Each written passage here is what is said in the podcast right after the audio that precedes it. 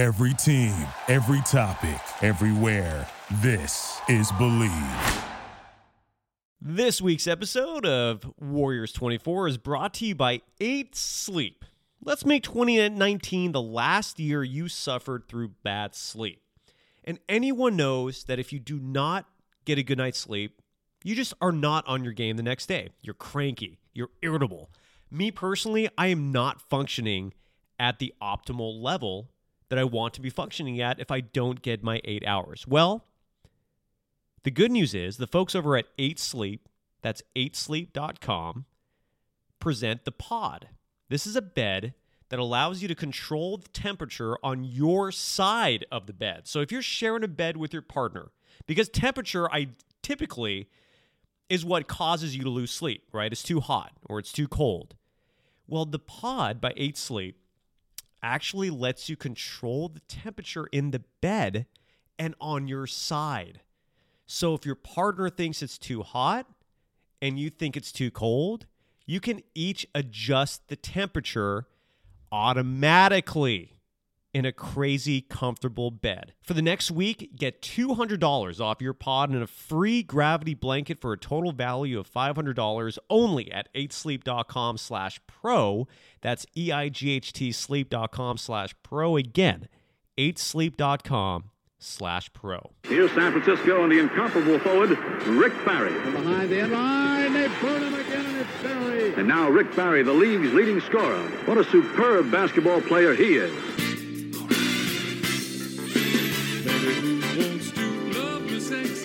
Happy New Year, everybody. Welcome to Warriors 24. This is Rick Barry, along with Cyrus Saatsaz, my surf man himself, my cohort in crime. And I hope that everybody had a blessed holiday season, whatever you were celebrating, and that you have a healthy and happy New Year. Uh, it's great to be alive. We're now in 2020, as my wife says, the year of perfect vision. So let's just hope Uh. that we can do things perfectly with our vision, looking at things properly, hoping that the Warriors can look at what's happening with this team and make the proper decisions. Bob Myers has a lot of decisions to make. There's a lot to talk about that's going on with them. A lot of things has transpired over the last couple of weeks, and uh, we're going to get into that. So, Cyrus, I hope you had a good holiday. Yeah, happy New Year! It's it's I've been spending a lot of time with the family. You know, uh, when when school's out, you spend time with the kids, right? So, in your case, grandkids probably, right? Uh, well, I didn't get to see mine. They live in different places. I did have my son Canyon. He was home. He just got done with the broken bone in his in his leg that's finally healed and was cleared to, to start to go back and practice and hopefully get the you know play a little bit again and get ready for the three on three uh, tryouts they're having to see who's going to go for representing the USA in the qualifying tournament over in India in late Hmm. March to see if they can qualify for the Olympics. I'm still not happy because it's a joke that they he was on the World Championship team, the World Cup. They won the World Cup in three on three, and that didn't qualify him to be able to go to the Olympics. And they got some teams that are qualified that it's a joke because they played with the rules of the game and they're getting qualified to play. In the USA, the champions of the world have to go into the qualifying tournament. They got they were able to qualify for the qualifying tournament by winning the world championship. Are you kidding? Come on.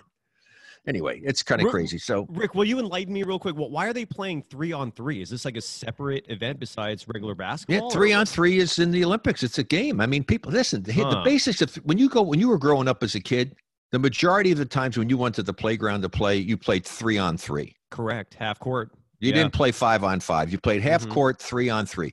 And and when I when I say this, I hope people will understand. You really have to be an intelligent player to know how to play the game the right way in three on three because it's so much more active, especially with the rules the way that they have it. It's not like the big three, you know, you have time in between to take it out of bounds, and that's fun too. But this is quick, fast basketball. You play to either 21 points or 10 minutes of running time. Uh, The time will stop if the ball goes out of bounds, but I mean, it's quick. After a basket is made, you take it, you clear it, you go. It's not like you have time to rest and get ready to go. It's instant offense after a shot is missed or even a basket is made. Hmm. It's really fun. You should you should check it out sometime. it's, I'm interested. I'm intrigued. But so is it is it available for the pros or is this more for the amateurs? No, this is not. This they're not going to let pros. That's why in, Gotcha. in Okay. Canyon's case, uh, uh, in a way, maybe everything's working out, so he doesn't get a chance. If he got if he got a call up to go and play on the NBA team, even for a ten day deal, he would not be eligible to play. So anybody that's played anybody that's played in the NBA Uh, and doing is they're not they're not going to take any NBA players. So you so Canyon's odds are are are pretty good then to make this well, team, right? he well he was on the you know the four guys that won it. You know he he and the rest of the guys, Robbie Hummel, who actually got picked as the USA basketball you know player of the year hmm for USA basketball, who played a little bit uh, you know in the NBA. Um, and then his other two mate, two, two teammates, and who did a terrific job, played really well together. Uh, I would think that why would you want to break that up? I mean, they won the world championship. There you go. I mean, so I, I don't know. I mean, it's going to be interesting to see. So hopefully he'll play well in the trials and see what's happening with that. And actually, I think the trials are taking place at uh, All Star Weekend, actually, in, Hmm. uh, in Chicago. So it's kind of interesting. But uh, let, let's get let, let's get to talk a little bit about what's going on. I know you're the big diehard Warriors fan, and you're the eternal optimist. Uh, so what, what what's of. what's the what's the thing that's most uh, know, most pressing on your mind? You want to get into it? Well, well, there a lot's been going on. We haven't done a podcast in a couple of weeks, Rick, and uh, and again, happy New Year, happy holidays to everyone, Merry Christmas. Uh, first things first, trade deadline's coming up, and the Warriors are on the spotlight. They have a roster and a situation that's ideal for a blockbuster trade. And the news came down that Karl Anthony Towns is reportedly not very happy in a situation with Minnesota, even though he is just in year one of a five year max contract with them. So he's not going anywhere. What are your thoughts on that? There are reports the Warriors are expressing interest or at least investigating. You know, that's that's it could be a huge trade happening there. What do you think? Well, I, I talked about on some other radio shows that call me. I think it calls all the time to do stuff, and that was one of the topics. Um, I like him personally as a player and as a person. I, I had the the good fortune of of actually having dinner with him at an event that I was at one time uh, when he first had come into the league. Very impressed uh, with him as a person, whi- which to me is very important. I mean, you know, the guy's a great player. If he's an asshole, then I don't really care about him. Uh, right. so I mean, I mean, he's a good person. He really is. I really was very impressed uh, with with uh, with him, and I'm I, I would have no problem, you know, with him joining the Warriors. I really wouldn't. We talked about it the last time we had a show and everything. We talked about Simmons. I, that's another one I wouldn't have any problem with. Oh yeah. Uh, I mean, yeah, I mean, there's a lot of situations that you know that are here. I mean, right now they're just fine to finding out who on this team right now would be someone that they might want to keep and have on the team to be able to have the kind of bench that they've had during that incredible five year run that seems like you know like an eternity ago uh, if they're suffering through this but Yeah. it, it was pretty recent so yeah and, and so now they're going to evaluate and see what's happening and the, the, probably the one guy because everybody was talking about paschall and chriss and stuff and everything but the one guy who's really stepped up when given the opportunity to play has been damion lee Yes. I mean, he's done a really nice job in putting up nice numbers, and I liked him because I, I remember seeing him because Canyon played against him in college uh, before he transferred for his last year to Louisville. Yeah. Yeah. Yeah, and so I got to see him and and liked him as a player, uh, and he did a really nice job, and he's he's really taking advantage of the opportunity, and he's one of the guys I'm assuming that they're going to want to keep. I mean, hey, they screwed up last year with one By of their not- G League guys. By not giving him a game. Oh, you mean with uh Nunn, who went to Yeah. the Miami Heat, right? Yeah. Yeah, Huge yeah. Screw up. Yeah. Huge f up. Yeah. Yeah. That you, they blew that. And, and, and Rick, I'm glad you touched on that because Damion Lee was or was about to be offered a guaranteed deal with the Warriors. Uh, they they waived Marquese Chriss. Uh, who was really showing promise for them. I, I mean, I I think the general consensus is I don't think anyone's happy that Chriss is gone, but this hard cap has created a situation where the Warriors simply could not cut a player with a guaranteed deal. I mean, Jacob Evans would have been ideal, right? I mean, if you're if you're looking at this roster and who to get rid of to keep Lee, Jacob Evans to me has been a bust. I mean, I, I I've given up on him. I don't think he's going to do anything in this league. But they they couldn't do that with this hard cap because of the sign and trade. that brought in D'Angelo Russell. You cannot go a penny over that cap. And if you cut a player with a guaranteed contract, that amount stays applicable to your salary cap situation. And they couldn't have offered Lee or yeah, Damion Lee a guaranteed contract. So are you happy with that? I'm, I'm thrilled. And now, I I'm mean, so glad that you- you're a teacher and that you're really into all of this research and all this bullshit. Because I mean, all of this stuff that goes on with the cap and everything. I mean, it's almost like you know you need to go and, and you have to have a course in it. I mean, it's so Yeah. crazy sophisticated. It's something that obviously Bob Myers has to stay on top of. He had experience with that as obviously as an agent. Right. And but it's it's it's it's the minutia. It's the but it's the how exciting is that for a fan? Who gives a rat's but just get it done. But you have to understand that there are eh, no there's there's a tremendous restrictions and limitations as to what you can and can't do and you Right. really have to know it quite well in order to fully maximize the opportunities that present themselves to you and as you pointed out they couldn't do they can only do certain things because of the rules in the cap so Yeah. it's it's a very intriguing situation that that exists with them but then again in doing uh, minor research because i really don't want to get into this because this is not kind of stuff i love talking about uh, since you brought since you brought it up Yeah. uh, blame it on you uh, the, the Warriors do have some uh, exception and stuff because of the, of the luxury tax and stuff they were playing. So they do have what, like about seventeen million dollars that's there. No, but there? but see that's the problem. The moment they the, the NBA uh, changed the rules a few years back, where if you if you conduct a sign and trade deal, right, which is what the Warriors did to acquire D'Angelo Russell in exchange, they sent Kevin Durant to the Nets. right, Uh, you are you are uh, then applied a hard cap, which means that you no longer can go a penny over the cap, even for the luxury tax. You cannot go over the cap, even offering a Ah, vet minimum. The- I the you. Warriors are in this conundrum right now where they cannot even offer a 15th roster spot because of that hard cap. They're stuck at 14. That's why earlier this year, Rick, it's crazy. This is, I mean, I, I didn't know about this rule until the Warriors fell into this. And then all of a sudden I had to actually research it. The Warriors were playing earlier this year with a roster sometimes of as few as eight players. I don't know what would have happened if they, like, four guys got hurt. I mean, I would have. I've never seen a forfeiture in my life in the NBA. We might have seen that. I don't know. It's it's fascinating, but this sign and trade handicapped them, and that's why from the start of this, the moment Kevin Durant left, and I learned about this hard cap, to me, this season was done. I mean, you have no flexibility with the roster. You can't do a thing with this roster except what they did. You waive a guy who has a non-guaranteed contract to bring another guy in for an absolute minimum deal. They're just they're screwed for this year. They're screwed. Um, so that's why they're in the situation they are. For the people listening and who weren't sure until now. Yeah, but so, but I'm talking about for next year doing mm-hmm. something. I think they do have some money to play with. No, For next and that year. is yes, and Rick, that is where why I am an optimistic Warriors fan because next year this team, in my opinion, is set up to go back to that championship right Well, now. if they're no, no, no, they're set. They're set up if they make the Yes. right choices. correct, Yeah. yes, Yeah. Uh, and, a lot of teams don't make the right choice all the time. The Warriors being one of them in the years gone by when they won 13 Oh. years without making the playoffs and made some of the worst decisions imaginable. Ugh. Uh, yeah, I mean, Oh. so th- that's the key to it, you know. But we mentioned a couple of guys, and either one of those two guys would be huge for the Warriors. I think that we just talked about Simmons and and uh, Karl Anthony Towns. I mean, th- Well, of those guys are, I think, would be would be a great addition to the Warriors basketball team. it would be phenomenal. And Rick, I feel like as we get close to the trade deadline, we should maybe dedicate just a podcast to potential trades.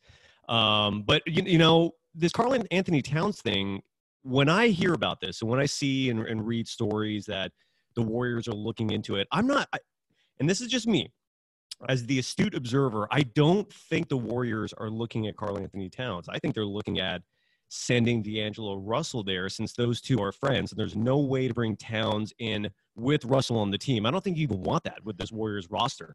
I think they're looking at Wiggins. I've been saying this from the moment we started this podcast back in the summer, or at least at the start of the season. I I think Andrew Wiggins is their target. And I think he would be a perfect fit. I think he is he is an upgrade over what Harrison Barnes was for that 2015 championship team.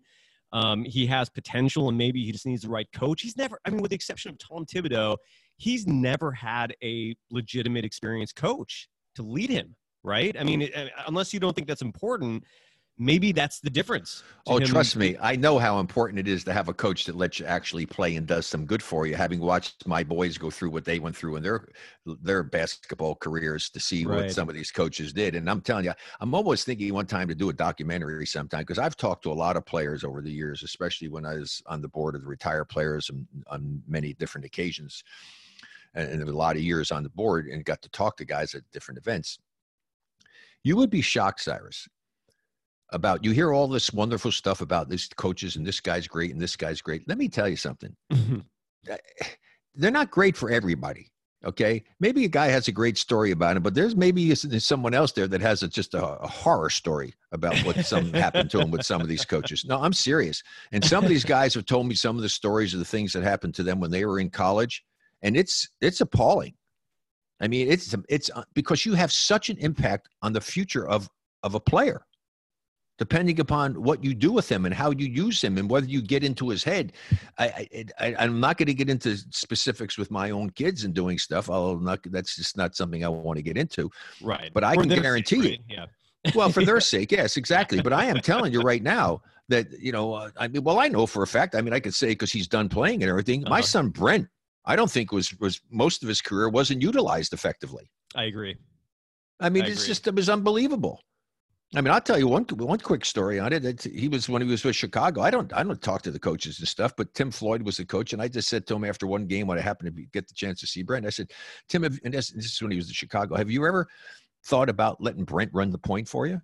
Hmm. I said, I'm telling you, I think he could do a great job. You don't have someone now that can run the point and just cross match, you know, cross match him defensively. So you put him on a two guard, but let him run the team. I said, he could do some amazing things with the basketball. And I always tell people, if you want to see the way my son could have played and what he could have done, there's two examples of it. One of them was in the rookie sophomore game that he played in when he just, he was, he was spectacular. And I mean, the first half he got a chance to play, he was doing things that most people had no idea he was capable of doing. And then the other one was that when Gary Payton got traded, when Brent was with the Seattle Supersonics, the first game, whatever reason, Nate McMillan started him at point guard. Cyrus, he had 18 assists. Wow. 18 assists in the first game he ever started as a point guard. I am telling you that he he could have been so well utilized by a team if they had just understood what he was capable of doing and given him the chance. And I have the same thing I've been through. So I've, I've seen all this stuff with my boys, and and I've watched other players the same way doing it. I mean, I always use Dale Ellis as an example. One of the, one of the great three point shooters in history. NBA played for Dick Motta when he was down at the Mavericks. Did nothing. They traded him. He goes to Seattle. He gets a chance to play. He leads. You know, he's one of the best three point shooters in the league. Becomes an all star player. Stuff like that can happen all the time. And it really, so it comes down to what you brought up. You know, the coaches. Is a coach Yeah. really evaluating a, his, their their talent and utilizing that talent in the best way possible to help the team and to get the most out of the player? It doesn't Yeah. always happen. Yeah, and you- I mean, it's crazy, Rick. I don't know what you're known more for, being one of the greatest players in the history of this game, or producing five sons who have played pro basketball. I mean, they're both equally impressive in my opinion. But Brent was, it's safe to say, probably was the most successful of the five, and and certainly the most athletic. He was more athletic than you, I think, right? I mean, didn't he Well, no, he could jump at it. Well, he, no, I don't know about he was he could jump better than I could ever jump. He could jump out of the freaking gym. I mean, you know, he won the slam dunk contest. Scooter, my Yeah. son Scooter, could jump. I mean, he he- had one month. He did track at the end of his senior year in high school, and the coach said he got him to do it. He was messing around doing high jumping with a girl that was on the track team, and he's jumping over the bar. And the coach, "What are you doing, Scooter?" So, I'm sorry, coach. I'm just screwing around. He said, No, I mean, you would have won our last five meets. What are you doing? You got to come out and Oh. play, you know, jump for us. And he's no, no, no. And they finally went. The last month he got him to go out for the track team. He qualified for the state finals. Oh wow! He, at one point, he cleared the bar at seven feet with one month of track practice.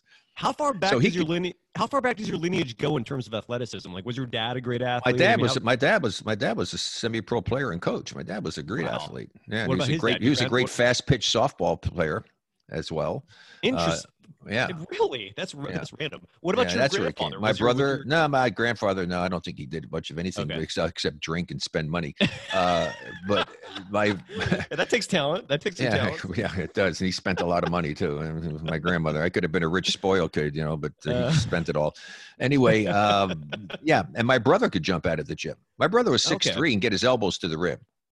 Oh wow! What's Yeah. brother doing these days? Uh, my brother is uh, with a wonderful lady Sharon down in uh, South Florida, over in the Boca Okay. Raton area, just uh, Oh, you know trying to enjoy life and Yeah. and you know making the most of, uh, of his later years. But my brother was great. I mean, it's not often that a brother four years older lets his little kid brother hang around and do stuff. But my bro- my brother was great. He always let me come around and hang. He was very proud of me. He actually came down to watch watch my career in Miami to go for his masters, uh, and and came down there to go to school to get his masters after he got done at Mount St. Mary's where he played and uh, tore up his knee and couldn't play anymore. And so he, I think, vicariously get, got to have his career uh, through me, which was which was good. He's he was a great Yeah. big brother. Yeah, Yeah. was. So um, but anyways, so, so go back on track here. So uh, yeah, so, so let's yeah, get so, back so- on track. No, I mean, I mean, look, for, I just want to say, I'm pretty sure a lot of people listen to the show to hear about you. I mean, so uh, that's why I asked a lot of these questions. Um, but yeah, so so Warriors trades, we'll discuss that soon. I mean, but there is also another report and that I read that uh, I can't remember who it was that who reported it. It was from NBC Sports Bay Area. That's an organization I have issues with. That's for another show. But they're reporting that the Warriors are probably going to hold off until the summer to pull off a trade. I don't know if I like that. I mean, what are your thoughts on that? I, I mean, in my opinion, if you find a trade that you can pull now, do it. I mean, wh- why wait? You know, this team isn't going anywhere. D'Angelo Russell, I don't think is a fit. I mean, I think that's pretty much a foregone conclusion, unless you you you. No, I would agree with you. No, I, I don't So- see I don't see how that works. Uh, What are you waiting for? I mean, D'Angelo Russell last night showed the first sign of discontent. He he left a comment on Marquese Chriss's Instagram post where where Chriss basically announced he was leaving. And look, Chriss has handled this very professionally, and I'm sure the Warriors told him they just didn't have a choice and and that they like him. Um, but D'Angelo Russell left a comment where he's just uh, these emojis, you know, these things, right? All these little yeah, I know emojis. yeah. Okay, so okay, I'm not that old for us, Cyrus. Come on now. Sorry, Rick. Oh, I'm computer literate. I'm computer literate. you are Just the tip. I'm the tip. I'm the tip of the iceberg. There's a whole lot more that I don't know, but I do know something. No, Rick, you, you continually surprise me with your uh, with your knowledge of, of technology. It's impressive. So the, he he posted these emojis of of someone huffing and puffing, and then the very like repeatedly, like he put like twenty of these uh, the same emoji of someone huffing, like they're upset. You're right. And then the last one was the zipper of the mouth, like I'm going to keep my mouth shut, right? So Yeah, D'Angelo smart. Russell was starting to express a little discontent, and I mean, why keep him? I mean, if if the trade is there, and especially if that lottery pick is not a sure thing. I mean, all the Warriors need to do is run off, you know, seven out of nine games, and they're not in that lottery position anymore, that top pick. Why not pull that trade now? You know, I, I don't, I don't see the point of waiting. I don't know. I don't know what you think about that. Well, it just it depends upon if there's really sincere interest on someone's part, and, and and I think if there if there's interest on someone's part and an opportunity to make a trade to better your team, you do it whenever you can because it might not be there later. I would agree with your assessment of that. That if you wait, eh, you might miss out. I mean, seriously, it's like the same thing in life. And you know, just for all you you know people who are out there might be a little bit older. When you're young, you think you're invincible and you're going to live forever when you get older, trust me, you need to do the things that you have. If you've got your bucket list and stuff and you get a chance to do it, do something on your bucket list. Put a bucket list together. Go do it. Do it while you're physically capable of doing it because Right. it from day to day, you don't know what is going to happen. I mean, I've seen so much of that. I've been around friends and, and teammates and all. I mean, hell, I was working out with Moses Malone at the Hall of Fame in the gym at the hotel, and two days later, he was dead. Oh, You know, I mean, so you just don't know. You, you you really have no idea what God has in store for you. yeah. So if you have an opportunity to do something meaningful, do it. Something Do it. enjoyable, do it. I agree. Don't Seize don't put it off. So the same thing in this case here. If you can make a deal for Russell that makes sense for your team and you could pull it off now, why do you want to take a chance that maybe something better could be there? If this is good, don't get selfish. I mean, don't get greedy and try to go and say, "Oh, I got there's be something better out there." Well, it might not be as good as what you got now. If what you have now is good, do it. Exactly, and especially since uh, the reports are coming out that the Warriors are really not that enamored with any of the potential lottery picks coming out of college or Australia, right? In, in the case of ball, uh, you know, Andre Iguodala, I want to mention by the way, he's still Wait second. in, Are people talking about a lottery pick for ball? yeah, for for yes, yeah, possible number one pick. Oh my god. Yes, I know. I, I, I'm with you. I'm with you. I, I would not do that, but it, a lot of people are raving about how he's playing in Australia right now, and great. supposedly he's the best of the ball boys. So we'll see. Okay, so Um, where, where, where does that put him?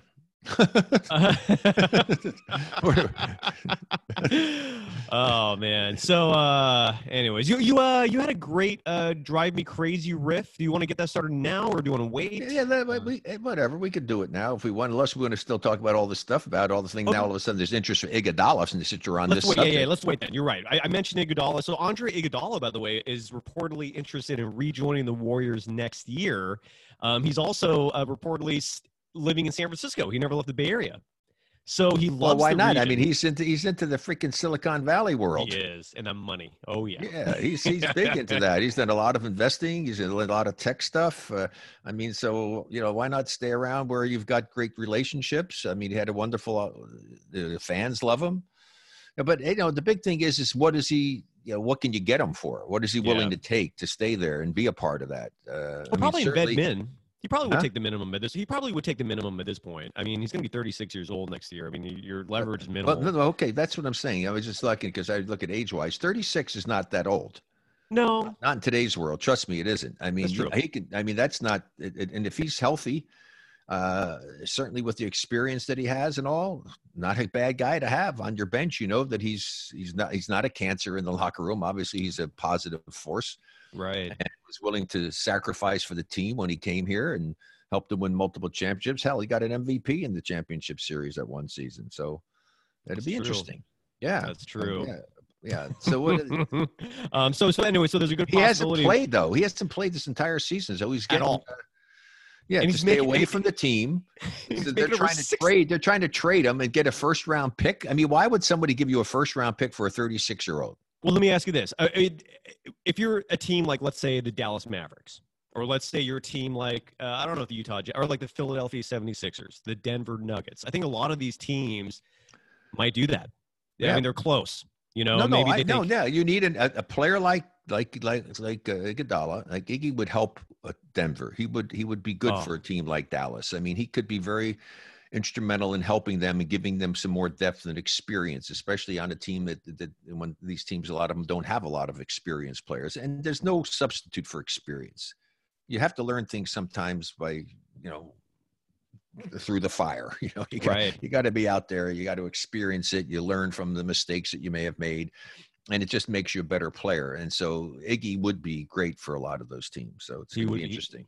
He would be phenomenal. And and if he comes back next year with his re- retooled roster, just more reason to be excited. Um, but but it is interesting because he's making over 16 million dollars a year Sitting just out. to, just to sit. Yeah, just to chill. Yeah. just to hang out. yeah. Poor guy. Poor guy. Yeah, What about poor guy. I'm not. Yeah, I'll be running a benefit for him, sure. Uh, Uh, By the way, Jordan Poole has been getting a lot of criticism from from both of us, and rightfully so. But he's actually been playing good, uh, solid ball. In Hey, the last game that he played in, he did more good things in that game than he did the entire time he was up with the parent team. So now Yeah. here's the question Is he like a thoroughbred racehorse? Okay. And, and this is the analogy I'm coming with. If you understand horse racing at all. Oh, so I when do. you have, Oh. okay, so when you, and I love watching the horses run. Love it's, it. it's always fun to do that. They at the track, you know, sit, have Oh. lunch, and get in the clubhouse and just take enough money that if you lose that, great it was your time. You spent your money. If you can come back with anything, it's then a great day. So Oh, here's the deal. phenomenal. And by the way, can, I- can I before before you give your deal, can I mention a, a great strategy for horse uh, betting? And maybe you, you agree or disagree with me. Always bet on the jockey. That's what I've learned. I, I've gone to Del Mar racetrack plenty of times, and I've learned the jockey is the key. I don't know if you agree with me or not, but I I've made decent money doing that. So little tip. Oh, yeah, jockeys Anyways, what's are the deal? What's the important. I mean, if you look and see what their what their you know what their winning percentages are, and if they're racing a certain number of times, I mean, then you then you look at the horse and see, well, is this one of the races where he might really have a chance to win and keep up that same winning Mhm. percentage that he has? Yeah, so that's all part factored into it. But here's the thing. So you have horses that a lot of times when horses are doing, they're running here, but then they get moved up, right? They get moved up from where they're running in the class that they're, they're running in with a certain group of horses, right? Mhm. and then all of a sudden they go up against better horses right and they don't perform as well Right. against the better horses and you say well why he ran this time why can't he run this time with the better horses Good question. if he runs 158 and all of a sudden when he runs with the better horses he only can run a 202 what happened to the 158 Great question. Okay? And so a lot of times and i talk to a lot of a lot of different trainers and people around the, the, the horse the horse world and a lot of it says they have to do that it's an intimidation factor almost. That the horses i mean it's it's, it's really interesting. It's, it's almost like there's a psyche or something going on here. But is he one of those guys that yeah he can go out and do that and play great playing at you know in santa cruz for the g league team but not do that when he's playing with the parent team now for his sake i for the warriors sake i hope it's the it's the you know that he can come back Mhm. and play at that level and do those kinds of things because he never had a game like that not even He had- close he had three consecutive solid games. I think he, No, he posted yeah well here 20 well here, here well with the warriors with the G League team with Santa Cruz. no yeah. no yeah Senator, he just had 31 the other night Yeah, And, that's and what I'm saying. five He's for ten, five for ten on threes. I mean, yeah, I mean, some of the shots he took were still. I, I still think some of his shots are tough, and and but you know, if you're if you're going to make fifty percent, I'm not going to argue with. it. I don't care how crazy they look and off Yeah. balance or whatever. I mean, it might have been one of those games that's going in, but the problem is he took those same kind of shots when he was up with the parent team from six, seven feet behind the three point line. I mean, it didn't even come close. So, can you do what you're doing there up there? Now, it comes down to the thing of believing in yourself. What I believe the key to success is is, is confidence. You got to have believe in yourself. Obviously, he lost his confidence playing up there because he was just putting up horrible number. I mean, 20 something percent from twos and threes. But yet he's an 80% free throw shooter. So you figure a guy's an 80% free throw shooter. He shouldn't be a 20 something percent shooter from twos and threes, should he? no, You would think no, not. No, no, no, definitely. So anyway, so that's encouraging for them to you know Yeah. do that. And, but again, he opened up the door, and Damion Lee just stuck his foot in there and came right in and is doing some nice stuff for him. and I'm so happy that they're they're gonna get they're gonna keep him. Um, you know, Ky Bowman's another one. We actually, you know, you can follow us our our podcast on Twitter at it's at Warriors twenty four Pod, and I always open the door for people to um, you know, tweet at us with questions or something. An individual named Dulo Twist, I don't think that's a real name, but they wanted to know if you can provide your thoughts on Ky Bowman and his projection for next year's uh, NBA competition and whether he can make the team. Uh, you know, I don't know. I haven't watched him close enough to be able to really make a true evaluation of him. I mean, I leave that up to the leave that up to uh, the powers to be to see whether he Okay. can be there. I've seen the same, but it's the same thing. He's the same way as all of these other guys have been. It's the roller coaster ride, right? Fifteen Right. points one game, four the next. You know, uh, then get eight, and then maybe get twenty, and then get six. I mean, you got to be consistent.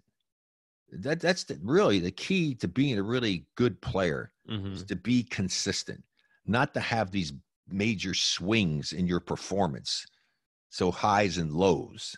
I mean, I'd rather have a guy that he go out and get me from eight to eight, even eight to twelve, as opposed to get me eighteen and two, or sixteen and four. You know, Right. because you just don't know. And then you got to do the other things as well. So it's interesting. Let's get. I'm going to get back one last thing. Just take Yeah. a look. Here's the one thing about Wiggins that I'm concerned with. Okay. I mean, he's averaging 24, almost 24 and almost 24 and a half points a game. Yeah. And he's, you know, five rebounds, which is okay for, you know, for a, a 3 Mhm. Uh, I know three, two, maybe. I don't know where he's playing, where they have him, but he's only six, seven. So he's really, he should be the way in today's two. game, a two. Yeah. two. Yeah. Okay. Yeah. But if you're a two and you're only shooting 32% from threes, Mm. he's a 32% three point shooter. That's why I, I'm not overly enamored with him. Well, I mean, in today's world, in today's world, and the way the Warriors play, you you have to be a really good three point shooter in order to have this team be able to get back to where they were. That was the that was the dynamic for this team that was so difficult to defend. That gave them such an advantage over other teams is having multiple players who were threats from the three point range, and and he's not. He's Yeah, not. if I'm guarding him, you're I'm going to force him out to three point, and I'm backing off him. I'm taking his drive away. So you want to beat me, just like I would do with LeBron James. You beat me from three point range. I'll live with that. Yeah, he's never been, and his, and his numbers have actually regressed as a three point shooter, which is So not what, a good that's sign. that's the point that I'm saying. So I, you know, we- no, I, hey, Towns was shooting four for seven from threes for God's sake. One game I saw, he was shooting Yeah. a crazy percentage. I mean, it, it's just it's a different world when you're out today. The game is different. You have to look at it differently. And if you look at at, at Towns, Towns is a 42 percent three point shooter, I didn't realize how consistent. and he's six feet eleven. Yeah, I didn't realize how consistent of a three point shooter is. I thought this year was like. Forty-one point eight, Yeah, and he's he almost at eighty, right up at eighty percent three, uh, a field goal percent. I mean, a free throw shooter. He's a fifty-one percent better field goal percentage. I mean, he gets eleven rebounds a game, averages twenty-seven points almost a game. I mean, you know, if you're going to do something, man, I'm going with Towns, not Wiggins. Gotcha. So you you would t- yeah okay. I, I the only reason why I, I think it's a it's just kind of like a waste of time to discuss Towns is I don't think the Timberwolves would trade him to the Warriors. I, I don't. I mean, because Yeah, the whole I'm, not saying he would. I'm just saying this is Yeah. all hypothetical stuff. I'm just saying Right, if you're going to go down between the two guys, there's no there's no comparison to me. Yeah, I just don't think. Yeah, I don't think Minnesota would send Towns for because because the whole purpose of making this trade work is combining those two players, Russell and Towns, because supposedly they're good friends. Supposedly they have that Durant Irving connection. Uh, although Russell did not choose to go there was a free agent, but um, yeah. So I, I, you- yeah, I'm with you. I would take Towns easily, but I, I don't know if that trade would happen uh, or how desperate Minnesota is. But what do you think about this Kevin Love situation? By the way, changing gears a little bit. Have you heard about that? I mean, he's not happy. He's not happy at all. I know he's and he's, and he's making it well known. I mean, Yup. yeah. It's, it's seems like- amazing. Things have changed so much. Before, none of that stuff was public. It's like everybody airs their dirty laundry now, to use the old cliche. I mean, what, whatever happened to what happens in the clubhouse stays in the clubhouse, or in the locker room stays in the locker room. That's a thing of the past. I mean, everybody's out there, social media. It's such a different world today. It really, truly is. And but you have to also be very careful about what you're doing right. and and and even to the point where you got to be careful what you do because everybody's got a phone that can take photos so you got to be a moron to go out and put yourself in a situation where you know you shouldn't be there or things are going on that shouldn't be going on you don't want to be there because somebody's liable to snap a picture of you being there and even if you were an innocent bystander you just happen to have guilt by association You're right. You're absolutely right. You're you're uh Ke- you're friends with Kevin McHale, correct? yeah well, I, well I know i know kevin i'm not Okay. I'm not saying that i'm friends i don't keep in contact with him but obviously i know him No, but you're right. I mean, he was at a I think a, he intended last year like a Donald Trump rally, and just b- by being there, everyone just suddenly associated with him with being a huge Trump supporter. And yeah, you oh, to did that to me too i was at a trump rally and they did. yeah, you got to be careful. I mean, I, I teach my Oh, yeah, students no, no, no, time. not anymore. Not anymore. Being careful. I used to worry about the fact, you know, so if half the people want to dislike me because I think that the president's doing a good job, so be it. You know, hate me. That's fine. And the thing about it is, is that, uh, you know, I mean, I'm at the point right now that I don't really give a rat's you know what about the fact that somebody's going to be upset. If you're upset with me because of the fact that I happen to think he's doing a nice job, do I agree with everything he does? No. Are the things he does that I kind of like say, oh my God, what are you thinking, Donald? I mean, yeah.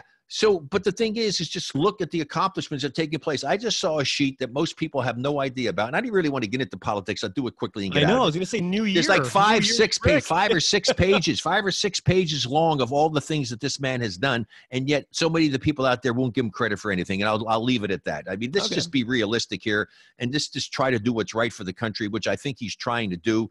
And I think the other people are what they're trying to do is not good for the country, and that's the end of my political spiel for this year. Fair enough. I won't. I won't rebut to that, but I, I will say, uh, as a teacher, I do try to emphasize to my students repeatedly, especially since I teach, you know, media studies and mass comm and journalism, all this good stuff.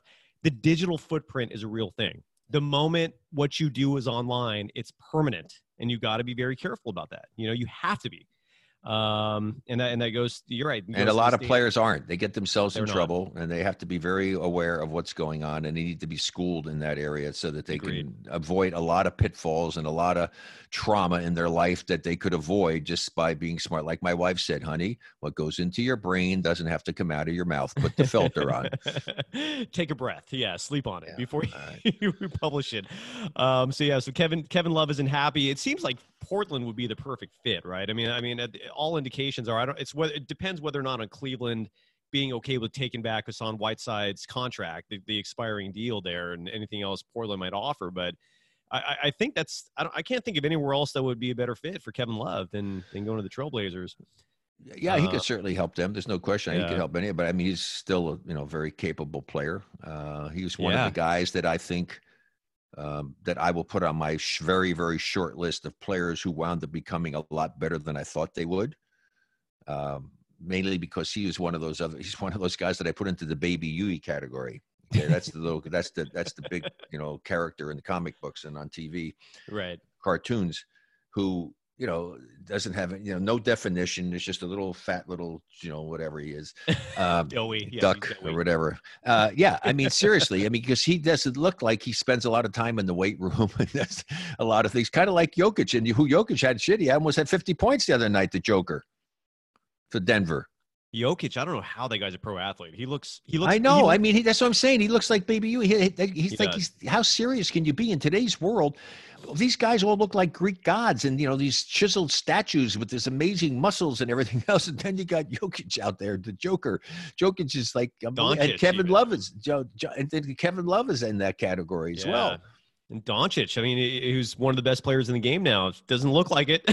you wouldn't be, you wouldn't guess that on looks. No, he, Uh, he's saying- it's unbelievable. So hey, you know what? Looks, as they say, looks could be deceiving, right? And don't They- judge the book by a cover. We'll throw all the cliches out there in the show. You're absolutely right. You know, before we before we jump into uh, our weekly segments, you know, like you know, what's driving me crazy, truth bombs, all that good stuff. NBT squared. All right, time to take a quick break from the show to make some money. We got a commercial. We got a sponsor, My Bookie. Christmas has come and gone, but the Super Bowl is quickly approaching. We've seen just what our teams are capable of this season. I'm telling you right now, my San Francisco 49ers are going to the Super Bowl. The fact that they got home field advantage to me clinched it. I think they're even winning the Super Bowl. FU Seattle, FU Baltimore, FU Minnesota, Niners, baby. And if you want to bet on the Niners, go to mybookie.ag to make your predictions a reality. MyBookie is one of the most trusted in the industry. If you're looking for a sports book to make some bets for bowl games, NBA games, if you're betting on the Warriors, chances are bet on the other team, right? Although they do keep a lot of games close. So the folks over at MyBookie, they've got the fastest payouts, best promotions, and a very helpful 24/7 customer service team. You can even pull your bets together for a bigger payout. And if you join right now, MyBookie will match your deposit halfway all the way up to $1,000. So that means if you deposit 2000 bucks, you'll get an extra $1,000 in free money. That's a crazy good deal. All you have to do is use our promo code BLV. That's short for the Bleav Podcast Network. Again, BLV is the promo code to activate that offer. Again, the promo code BLV to get that extra cash from MyBookie. And that's mybookie.ag. Bet, win, get paid. Now back to Warriors 24. Uh, I do want to mention Kevin Love. I'm sorry, Kevin Love. Uh, Kevin Durant tweeted at me. I don't know if you saw that or heard about that. no, Kevin Durant Uh, tweeted to you. Well, yeah, yeah. So I, I, I, uh, I responded to uh, some journalist who covers the Brooklyn Nets because because Kyrie Irving for the first time in I think a month or two actually held a press conference to update his status on the season. He hasn't played pretty much since I think Well, he may be out. They say he may be out. and now he might be out for the whole year, right? Yeah. Because of supposed Surgery. bursitis. Because oh, he's, he might do. He might have surgery. They said. Yeah, so he supposedly he or according to him and according to the team, he has bursitis in his shoulder and is preventing him from lifting his arm up to take a shot. That would be a good thing Excuse for me. some of his teammates, probably. I think. Well, so I so I responded to that. So so look, I, I stay active on Twitter. I think it's a fun platform. I don't take it too seriously, unlike a lot of people, and I mostly stay active on there just to raise awareness for this podcast. I you know I'm, I I go on there and I apply to a million things, and I, and I always try to make sure I'm you know I'm accurate, at least not you know being overly edgy with my tweets. But I did respond to this particular one, and I said that I think the reason why I I I'll, I'll read. I don't have it in front of me, but I basically my the, the sentiment was that Kyrie is not going to play again this year, and that he doesn't want to play without Durant being out there with him, and that next year they're not going to win. That even those two together, that was that was what I basically tweeted, not not those words exactly. So Kevin Durant replied. He just replied, "You mad?" That's all he said. You mad? Yeah, but but oh, like you're crazy. You know, or like why are you yeah or like why do you care or whatever. are So, you, know, mad or? And I and I replied to him, you know, I'm not mad. I'm disappointed you bailed on a Warriors dynasty, but whatever. I, I told him if you're happy, so be it. Uh, but yeah, so but that it was it elicited a huge reaction because Durant. I mean, as I'm sure you know, about two three times a year, he decides to just reply to people on social media. He decides to start interacting with others, and I was the lucky one. decided to respond with here. Um. Anyways, yeah. So that was that was. my Sounds like one of the replies that you that you get if you do stuff that Mark Cuban gives those short little replies when he does stuff. Yes, it was exactly like that. All right, let's take a quick break to talk about Manscaped. It's 2020, and you know what that means. It's a new year, it's a new you, it's a new me, new balls. Men, listen up. Hairy bushes are so 2019. If you're going to pick any New Year resolution this year, let it be to take care of your junk. And the folks over at Manscaped is making it easy with their grooming products. Now, obviously, men, if you groom yourselves, if you make yourselves presentable to your partner, you know that sometimes trimming down there can be a little sketchy. Well, that's why Manscaped has redesigned the electric trimmer. Their Lawnmower 2.0 has proprietary skin safe technology, so this trimmer won't nick or snag your nuts. Manscaping accidents are finally a thing of the past, and don't use the same trimmer on your face as you're using on your balls. That is dirty. That is smelly. Don't do that. Get 20% off plus free shipping if you use the promo code BELIEVE. That's B L E A V. That is our podcast network. Go to manscaped.com. That's manscaped.com and use the promo code BELIEVE, B L E A V, to get 20% off plus free shipping on your order. Start the new year off the right way by using the best tools for the job. Your balls will thank you. And again, get 20% off and free shipping with the code BELIEVE, B L E A V, at manscaped.com. That's 20% off with free shipping at manscaped.com and use BELIEVE. There's another story. I wanted to ask you a question, but it's going to tie into uh, our weekly segments that we do. Do you, do you want to mention what drives you crazy first, or do you want to hear some Go, Jack go, with, Nicholson? go with whatever you got. What do you want to? What do you want to do? You give me a question, you got. Did you hear that? But anyways, Well, I love the I love the music anyway, so we'll just we'll just go with it. It'll it'll be there. Uh, All right. Okay, so there's so many things that drive me crazy in life. It really, when you get older, you get to be a curmudgeon, and a lot of things just annoy you that you're just so tired of having to put up with for all these years. uh, So, what drives me crazy now is, and I just happened to see it, and I'm sure that he'll be unhappy when somebody says and gets back to him.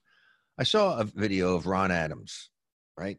mhm. the Warriors assistant coach, who whatever it is, you said something, you know, not being on the bench now. I don't know what's going on with that and all, but I guess he's still there. And they they had a little video of him working with uh Cauley Stein on a pick and roll at Right. practice, right? Just you know, and I was appalled.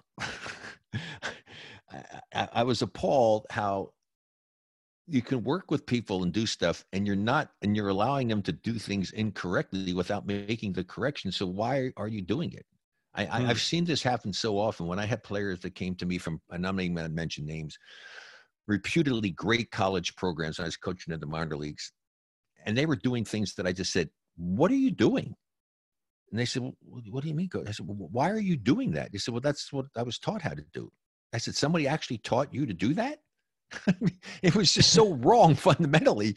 I, mean, Uh. I was, I, and he came from a program who say, seriously? uh, I mean, it's it's like it's the same thing, like getting the ball in the post. You get the ball in the post, and you're going to square up, right? And so if you're going to square up, and you have one, and you happen to have one foot closer to the basket in the back, and one foot further away from it, and you're down in the in the in the block area, and you turn to do it, but you turn to the foot further from the basket to get squared up. Why would you take yourself further from the basket? And that's Good what the, he said. That's what they told me. And I said, no. Why would you get down low and turn in and and square up three feet closer to the freaking basket? yes. I mean, little stuff like that. So on this play, I saw the coach is dribbling off the screen. And first of all, the screen is at an angle that, so unless it was practicing and it didn't look like it, looks like they were practicing for the roll, okay, in the pass to the post inside, and then him either going shooting or kicking it out to somebody for a three pointer if help comes, which is great. But the screen was sending the coach towards the sideline. I was always taught, and I think I had some pretty good success in doing it, that the pick and roll play usually is try to get going to the basket and get into the gut of the defense and attack. That's not attacking. That's going away from the basket. So he's going away from the basket, and then to compound it, Cauley Stein is rolling without following the ball. huh? In other words, the screen comes off, and instead of following the screen and screening off the guy and, and sealing him and running so you see the ball and roll to the basket, he's turning his head and going the opposite way. I, I'm like, eh, hello? I mean, so that drives me crazy. It really does drive me crazy I don't blame you. because because it's just not the right way to do run the play. And, and, I watched that one time when when Antawn Jamison was with the Warriors. I happened to be over at the facility when you know up on top of the Marriott Hotel in Oakland when they were there, and I'm watching him for 20 minutes, running some stuff over there, working with the coaches, and, and I'm appalled. I mean, I even when he come off the court because I, I I I- know Antawn, Mhm. and I said, Antoine, can I tell you something? He said, he said, sure, Rick, whatever. I said, Do you understand what you were doing down there is so wrong? He said, What do you mean? and I explained to him that that's not the way you want to do that. And so here we are. Here's a guy who's getting paid, you know, 60, 70 million dollar contract, whatever he had back then, which is nothing compared to today. Back then, I thought it was outrageous. Mm-hmm. And and they're not teaching him the right way to do something. I mean, seriously. So that does indeed drive me crazy. And it leads into my buddy Jack because it's all part of the same thing. Absolutely. Let me see if I can get you to hear the sound this time. All right. And if I'll let you, uh, hang on. Ah, here's Jack. You want answers? I think I'm entitled. You want answers? I want the truth. You can't handle the truth. All right, I, I, I just love that soundbite. I just you know Jack in that movie. It was it was great. Tom Cruise. Absolutely. Anyway, a few yeah yeah a few good men. Anyway, people you really can't handle, the, handle truth. the truth. But the truth of the matter is, is that so many teams, the coaching staff is doing a disservice to the team and to the individual players by not teaching them the proper fundamentals or the proper way to do things on the basketball court. I have seen it so often. This is another great example of it. And that that's the truth. The truth is they're missing the boat on this. Hmm. You've got multi millions of dollars invested in these players. You would think that you would want to try to make them better by teaching them the proper way to do things or enhancing their abilities to perform at a higher level by showing them the correct way to do it as opposed to having them work on things that you don't want that is developing a bad habit which is the easiest thing in the world to develop and the most difficult thing to ever break yeah, you know, I, I, mean, the king of the pick and roll was Stockton and Malone, right? Would no, the king that? of the pick and roll was Clifford Ray and Rick Barry. Okay, fair enough. All right, the second best. There is there is there is no way that they ran it better than we ran it. They ran it off the dribble, and I could go and we can break down film, and I could break it down, and people say, "Oh, there goes Rick Barry again." No, this is the truth. And again, people, you can't handle the truth. This yeah. is the truth. The truth is that nobody in the NBA runs the pick and roll play the way it should be run. Not one team, not any combination of two players, they don't run it properly. You can't handle the truth. Did you hear that one? No. System's just not working. By the way, you know, uh, speaking of you and Clifford Ray, I, I I read this paragraph from a story that was published like seven years ago. And I, I saw this and I was like, wait, what is this? I, I never heard this before and I was wondering if you could you could confirm or deny whether this actually happened. Is it true in in the Western Conference Finals the year following your World Championship in '75? Uh, in the first half of Game Seven, you got into a fight with Ricky Sobers. Is that correct? Uh, yeah. And then, did you get pissed and not shoot the ball again because your team? No, that you know, you know that that was Al McCoy who I okay. confronted with this. Is Al? What what the hell are you doing? I, I said, if you know me, do you think because that supposedly there's a fight and I didn't think my teammates came to my defense? I mean, I, well, first of all, I don't need my teammates to come to my defense if I get in a fight. I'll take care of myself. But do you honestly think that I have a chance to be the first back to back champion since the old Celtic dynasty? That I'm going to go and pout and not shoot the ball? Right. And not play the way I should play? I thought it was bullshit. Are you freaking I, kidding me? Yeah. I mean, seriously, if if anything, I should have been the a hole that everybody thought I was, and I should because no, seriously, I had a really good first half. In the second half, I didn't get the ball as much, and that's because we didn't have Butch Beard. Hmm. Trading Butch Beard was the worst thing the Warriors did. You we broke up something that we had. Butch Beard would never, ever, ever allow us to go through me to go through a series of time where I didn't touch the ball for three, four minutes at a time. Hmm. That would never happen. Okay. And in that, and I should have said, Hey, what the hell are we doing? Give me the ball. Okay. So what happened is that we were doing things the wrong way. And now when I finally got the ball, because I didn't shoot it immediately and try to do everything, I mean, I actually made some passes and did what I thought was the right thing to do. I'm not going to do it, say, oh, okay, I didn't get the ball. Now I'm just go and shoot it and force up shots. You don't play that way. I'm still right. going to play the game according. You take what the defense gives you. You try to create stuff like I was doing. In fact, it was a pick and roll play that I ran with Clifford Ray that unfortunately didn't come through. We didn't get the basket. Alvan Adams went down and got a dunk that blew our chances of coming back to win. but you know, not like I remember this. Uh, it's like so. I mean, it's, it's right there. I just like had nightmares about it. But yeah, I mean, so that was such. That's the kind of stuff that drives me nuts by media people. Yeah. They get these thing ideas in their head, and the people say just the fact that you even brought that up, you read it somewhere, and it came from Al McCoy. Uh, or Rick Barry pouted when he was there and he didn't play. That's why we were able to go and do it. No, no way. Who was Al I'm McCoy? Gonna, he was the play-by-play radio announcer for them. Oh, okay, gotcha. So he's the one who made this assumption, or this yes. it was speculated that. Oh, geez. And then somebody else picked up on it. It's, it's the same old way. People read other things and they pick up on. I said, you know, I had a guy just did a radio interview just the other day, and I, I'm telling you, the guy was saying things that, like he read the thing and he had his notes and doing everything, and I could tell he's getting it from someplace that he read it. I said, why are you? I said, why do you believe that? I said, just because you read it. yes. and, and right there, that's the problem with sports media. That is why I, I always repeatedly say there really isn't such a thing as sports journalism because there's such little truth and just so much opinion and speculation that's published in quote unquote media, right? Man, but I'd love sports. to go ahead sometime. They should have me on whatever the hell the name of the show is that that first Stephen take? A and first yeah, take, first take Stephen yes. Stephen A and and and yeah.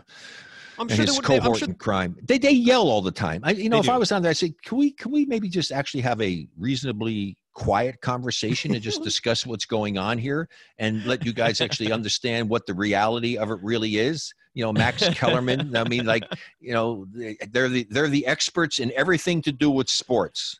Uh, their personalities. That's all they are. That's what I'm saying. But that's yeah. and, and the thing is, is what they anybody out there who follows sports and I know some some people who follow sports very religiously in different sports, but they mainly focus on certain sports. Their opinion is every bit as good as as their as the opinion of those guys, because that's all it is is an opinion and and my whole thing is, and they say, oh, you don't play the card. I used to do that with with a guy that was on the show after I did my show on radio in KNBR, as you know, Ralph Barbieri. Mm-hmm. And he said, you're not going to play the you didn't play the game card on me. I said, hell yes, I'm going to play the you didn't play the game card on you because you didn't play the game. And no matter how much you think you know about the game or the sport or whatever it is, if you didn't play it at the highest level possible, there are things about it that you'll never know. Right. And yeah, your opinion is meaningless to me. Seriously. yeah, that is that is why I always limit myself in terms of trying to be an expert on this because I never I, look. I played organizationally for 30 years of my life, but I've never been in center court of an NBA game. You know, I can't, I don't have that perspective, so I can't pretend to know what well, you know. You well, you know, when we did the show together and you were there, you heard me sometimes with people. I say to some people when we were talking basketball, especially when we were doing all the sports in KNBR, mm-hmm. is that, and I said, you know what? I really admire the fact that you can be here on the phone with me and you actually think that you know more about basketball than I do. I, I, I, mean, seriously. I said you have a lot of nerve. I, I, I certainly respect that as as misguided as it may be. Yes. I said, now if we were talking about it and you have your opinion about football and something else, I'm going to have mine. Hey, I'm not saying mine's better than yours. I just say I have a different perspective on it, having played another sport at a high level. But I'm not saying that what you think about another sport is any less meaningful than what I have to say. I mean, I really don't. But not when you talk about basketball. I said, so you need to get your, you know, get your head on right because, you know, you, you this yeah. is crazy. You, you can't be over there trying to tell me that I'm wrong about basketball. I had one guy do that one time about the play with LeBron James a couple of years ago. Remember the playoffs? He drove in and he kicked it out. He kicked it out when he's back. He kicked it out to one of the greatest three point shooters in the history of the NBA, Kyle Korver, mm-hmm. who was wide open. And there were defenders in there, and they're saying he should have taken it in. He should have gotten foul. Should have never made that pass. I said, "What are you talking about?" He made the right play. he didn't try to force it. Right. He, no, there's no guarantee that he would have made the basket. There's no guarantee he would have gotten fouled. There's no guarantee that had he gotten fouled, he would have made his free throws because he's not a great free throw shooter late in games. And and because I've come up with that stat, remember before that he's like unbelievable number two as far as the number of, of free throws missed in critical situations behind yes. Dwight Howard. I yes. was shocked at that one. I really was. And then even the fact that, that James Harden, Harden was up in that. Yeah. But so, but he threw it to a three point shooter, and there was no guarantee that he was going to make that shot. But the thing is, is that he's he's a forty something, high forty something percent shooter, and it's a three point play. I got to live with that. If I was him, I would have made that pass. Yep, I'm with you. Yeah, unless I know I could have gotten right to the rim and maybe gotten fouled to get a three point play, but that wasn't the case. It wasn't like it was a clear path to the basket for him. So anyway, that's the kind of stuff that I talk about that, you know, that again falls into my category of drive me crazy and people can't handle the truth. It's uh, those things are synonymous at times. Right. What was your topic of discussion? You were on Fox Sports Radio six months, a year ago, something like that, and there was a similar dispute where you had with the host. Uh, do, do you remember what the subject was then? Where you that was one on? of them. That was the thing. Okay. Okay, that was, that it. Play. Okay, that's it. That might have been the play that we were talking about. I, I, don't, whatever it was. I mean, it's just a guy that. He, I mean, again, he, he's a perfect guy. He's. I, I yeah. said, you know, you should be going to church and lighting candles that you're allowed to get paid to talk about sports because your your your opinion is, is means nothing to me. uh, I'm with you, Rick. Uh, do you want to? Do you mind if I put you on the 24 second shot clock, even if we are having do whatever you like today? to do? I'm, I, you can do whatever you want to do. I'm, All right, Rick. I'm, I'm tw- good. 24 seconds, all right? And uh, I'll let you know if you keep going after the buzzer goes off. Uh, I never go after the buzzer. I could talk a I lot. know you don't. 24 You're right. seconds. No, you have been. I've, actually... I've never, I've never had a 24 second shot clock violation on the show so far. What about in your your playing career? Uh, no, I'm going to find some way to throw it up there. all right. No, I might seconds. have. I might have, but you know. uh, okay, here's 24 seconds. Here's a question. Uh, who is having a better year so far, in your opinion? Uh, Russell Westbrook or Chris Chris Paul, and why? I think they're both doing outstanding jobs, and and I think that what Chris Paul is doing for the Tim, for the uh, Oklahoma City Thunder is probably more impressive and more critical to the success of that team, which they're really on a roll right now, as opposed to uh, what uh, what he's doing with the Rockets. I, I and, and, but he's doing a terrific job, and they're playing better together than I ever thought they would. But I'll give you this. Oh, you barely made the buzzer. Nice. Uh, excellent. That's it. I'm done, Rick. You got anything else for me? Or for the no, listeners? I mean, there's just so many things you could talk about with craziness that goes on in the world of basketball. I mean, even to the point of what's happening with people coming out. We talked about it earlier. I, I, would like to bring this up that you know that Montrezl her Harrell of for the yes. Clippers talking about the fact that there's no chemistry in the locker room. Let's My touch God, on that what, real it, quick. I mean, seriously. I mean, how detrimental can that be to the success of a team? I mean, you guys, you got to be together. I mean, that was the beauty of the 75 Warriors. And I think in, in more so, I mean, I obviously there was some discontent or something with guys, but you got to put that aside. But we really got together. I mean, even though you know I was crazy, and you know Clifford got the guys to understand it that I'm nuts and that I don't don't take it personal because he's just crazy. and but the thing is, is that we we went to movies together, we went to eat together.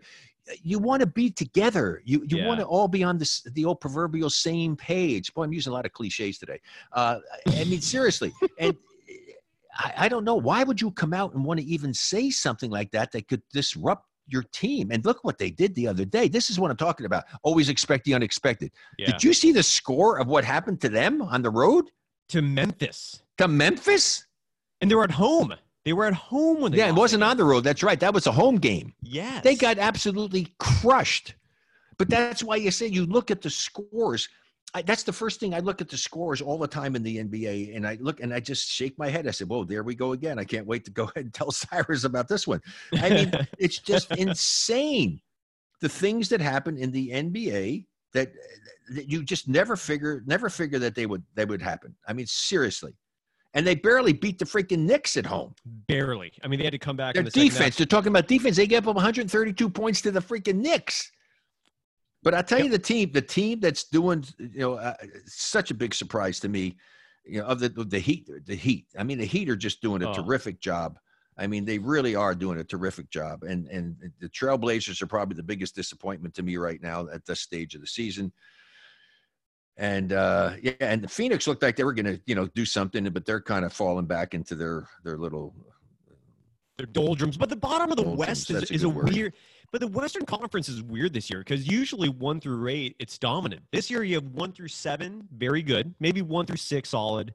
Seven, Oklahoma City is starting to kind of you know fit themselves in there. But that eighth seed is going to be a disaster no matter who gets in. I think. The well, there's a lot of that- teams. Well, let's think about this. You got Yeah. the eighth seed, and the losses, okay? San Antonio's there with 20 losses. Then you got Memphis 22, Portland 22, Minnesota only 21, 22 for Phoenix, 23 for Sacramento.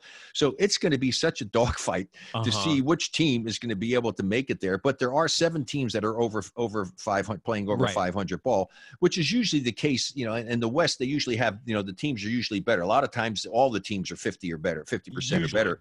Right. But and in the East, this has been the surprising thing about the East. But it's changed in the last two weeks since we talked. Remember, I said, "Wow." The nice thing is, is that actually they have seven of the eight teams are playing fifty percent, you know, fifty or better, fifty percent or better. And now they're back to two guys down. So the seventh is Orlando at seventeen and twenty, and Brooklyn at six and sixteen and nineteen. So they only have six teams that are playing and, and playing at a very respectable level. I mean, Indiana they're at twenty three and fourteen. So that's been the, that was the interesting thing to me. But it's like all of a sudden, you know, we got a lot of time left, and and the East is going back to normally what happens in the East that you have a couple of teams that aren't even 500 teams that are going to wind Yeah. up getting in the playoffs. Yeah, I, I look. I'm, I'm look. I look at that Philadelphia 76ers team especially. I mean, to me, they're the biggest disappointment in this Eastern Conference. And you're right, the Miami Heat, Erik Spoelstra, clear favorite for Coach of the Year right now. But Philadelphia, if there's any team that needs to pull a trigger on a trade, it's them. Something needs to change, right? I don't. I- you know, I, and and that's where D'Angelo Russell, that trade for Ben Simmons, we've been talking about it. We're falling in love with that trade, Rick. I'm falling in love with it. Yeah, I think it's well, beneficial for both but- teams. I think both teams benefit from that. I really do. But Simmons is he's he's playing pretty. He's starting to do some really nice things. I mean, he's yeah. I mean, he's averaging 15 a game, right? Almost Yeah. eight rebounds a game, and almost nine assists a game. That's pretty darn good. And he shoots 56% from the field, and he's shooting 30, 40% from threes. Very impressive. He doesn't take many of them, For but him. he's shooting 40% from threes. yeah. So I mean, because his for his career, his career he was shooting nine percent. You know, yeah. it's- And Brett Brown made some disparaging comments about him. I think he came out just a day or two ago and said that there, that it's it's on Ben Simmons to improve that number. It's not up to the coaches at this point. Um, I just thought it was weird that he was calling him out in public like that. But uh, going, you know, going back to the Clippers. I- I mean, you Montrezl Harrell's comments following that uh that Grizzlies game. I really thought the big thing that he said, it wasn't so much that they're not a great team right now. I've heard a lot of players say that to kind of motivate their team or just, you know, even be a little candid. But he also said that the vibe in the locker room is a problem. That is Yeah, I- bizarre to me. Like, yeah, I, I'm I'm really that, that I'm sure that uh, the organization can't be very happy about that. Doc can't be happy about that. The organization can't be happy about that. That's just not something that you want out in the general public to nope. to be saying something of that nature. Yeah, that's not good. You know. So But anyway, with, with with that said, Rick, I still think they're the favorites to win the world championship. I still would the pick. Clippers. I still would. I mean, that Christmas Really? Day game was all I needed to see between that and and just quiet. I mean, quiet to me. Yeah, but not but not if they play defense the way they're all of a sudden they forgot to play defense here recently. I mean, but th- they got to keep that going. But you know what? Here's the deal. There's been only one team that I ever have seen, two teams, well, that wound up winning championships, but only one actually, because the Warriors didn't the year they set the record for the most wins, is was the No. Chicago Bulls that went that never went through a point where like for a week to two weeks during the season the team struggled. You're right. That was the perfect year.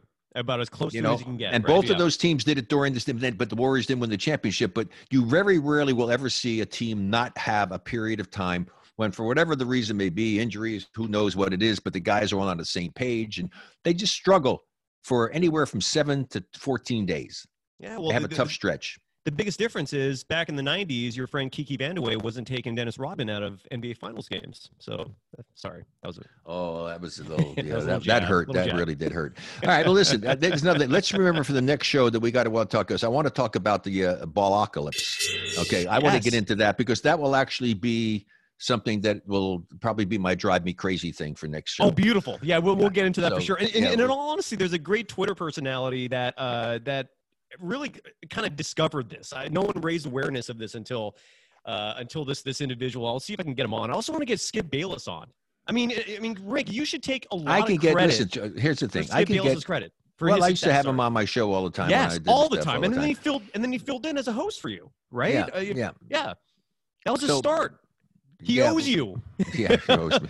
yeah, he's he's making more money doing this now than I ever did playing basketball. Amazing. But uh, no, it is true. It's it is. But you know, I here's know, a I know. guy I that I have. I have. See, I have more respect for someone who, like that who was someone in sports that followed the team when he was down there in Dallas with the Mhm. with the with the Cowboys and stuff, and was in there on a daily basis doing stuff and all. And I give more credence to that, the people who are actually doing it and following it. And I mean, you know, their their opinion is something you, know you want to listen to it and see based upon the fact that they actually have immersed themselves in it, but not to the point where they actually think that everything they say is 100% correct and that they are the ultimate the ultimate um, what's the right word I want to use expert when it comes to those particular sports because nobody knows all the sports. Just give your opinion and let people like it or dislike it, but don't be so adamant about the fact that your opinion is what the answer is. You're absolutely right. You can follow Rick Barry on Twitter and all social media at Rick24Barry. You can follow me on Twitter at Dog Surf Roadshow. Always a pleasure, Rick. Enjoy it, folks. Enjoy it. Have a great week. We'll talk to you next week. God bless.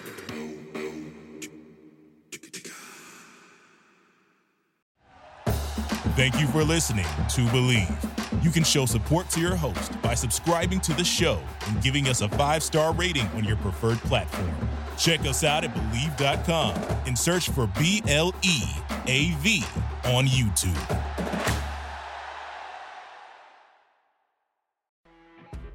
You know, when you're listening to a true crime story that has an unbelievable plot twist that makes you stop in your tracks? That's what our podcast, People Are the Worst, brings you with each episode. I'm Rachel. And I'm Rebecca. We're identical twins who love true crime cases that make you say, didn't see that coming, and we hate the people responsible for them. Listen to People Are the Worst now on Apple, Spotify, or wherever you get your podcasts.